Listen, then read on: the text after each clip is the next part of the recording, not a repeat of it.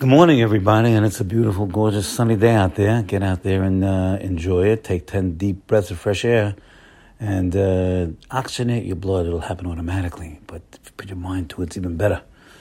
And it'll you'll you will bring up your spirits, and you'll be having a positive. You'll be in a positive attitude, Bezrat Hashem, and that's the best way to start today and every day. Everything is positive, and you'll realize that there is a wind at your back. It's put that imagination in your mind. It's like a wind at the back of a sailboat. Let's say you're in the middle of the ocean, you have that big, beautiful sailboat, but the wind dies down. Now you're stuck in the middle. But now a beautiful gust of wind, a gusty wind comes and pushes you along. That's what we have to our backs, my friends. We have a gust of the wind of Hakadosh Baruch Hu. He is at our backs. He has all of our best interests in mind, and He's blowing us across the sea of life. So let's get out there and enjoy it. Today we're living with the Parashat Shavua as usual.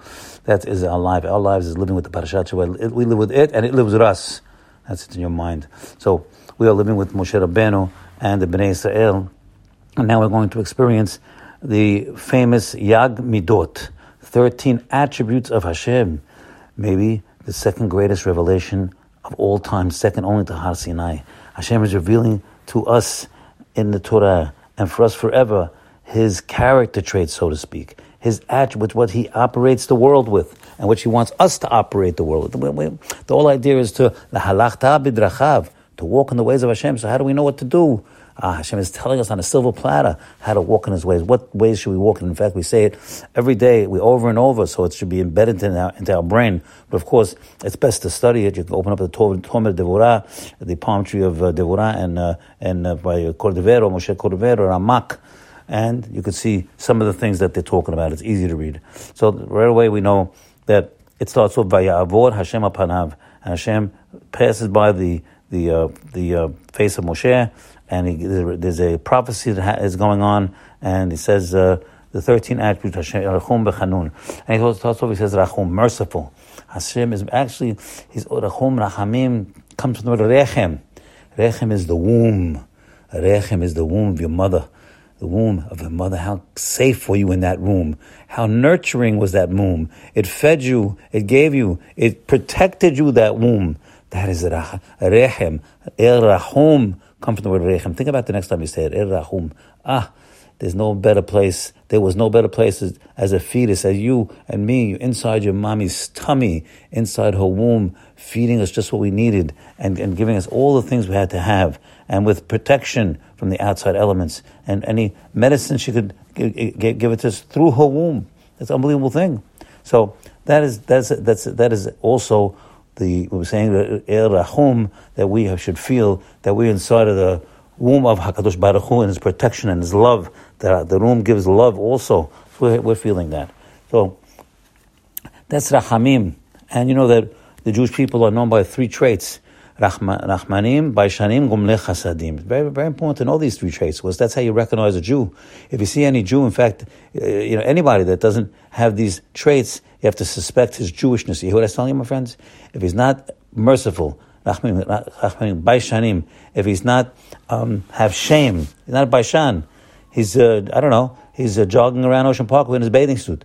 He has no, no shame, the guy. The guy has no shame. Well, lady too. Maybe she dressed that way. Then you have to suspect, where's her shame? You have to have shame. That's what we're made. We are the children of Abraham, Isaac, Yaakov. You have to have these traits, these attributes. That's a reflection of who you are. It's a, it's a projection of who you are. It gives you, gives us the understanding of you have to have Rahmanim, you have to have um, kindliness, Rahmanim, kindliness for other people, feeling, Baishanim, shame, and Gomle Chasadim. Gomel chesed, you're giving chesed is, is, is, is kindliness actually uh, to other people. Gomel chesed. Rahamim is you're merciful. You're, you're, you're merciful and you have compassion is the word. You have compassion for people. So, so that's, that's the, over here with, with Now, now, now we say over here in the Vayavor, it says, No avon v'afesha v'ahatav Hashem. This is only Hashem is doing, we got to emulate Hashem. He's no avon. He is when he, we make sins. Hashem is not punishing us right away. He's being patient. He's being patient. He's holding, no he's, he's carrying the sin. He's carrying on his back. He's carrying until we make teshubah. And we also have to carry carry hurt from people. People hurt us. Carry it. carry it. Let, let, let, it. let it. Let it wait. Wait until the anger passes by. Until there's a reconciliation involved over here. So that's why when you do that, Hashem says, "Oh, you're emulating me." That's the idea. We're emulating Hashem in this trait of of nosei avon. And then he comes on and says, "Pesha, There are three kinds of sins. One is a pesha, a chet, and and there's um avon. There's avon, pesha, and chet. So over here we're going to concentrate on the chet. People think a chet is a, is a mistake, but the chet really, they're telling over here, just look at it. Ah, chata'ah denotes a lack of achievement, the rabbi's writing. This is the greatest of all disaster. Chet means a miss. A guy misses out. It's a miss. It's actually a, uh, hatu. They, they talk about the, in, in, in the Shoftim, the left-handed sling shooters of Binyamin, they never missed. It says hatu. They never missed their mark. The, doesn't mean they make a siddur het. No, they didn't miss.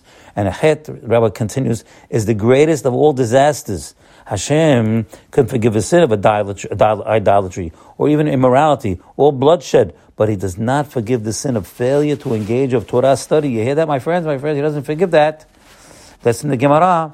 Hashem does not forgive without men's repentance. He doesn't forgive.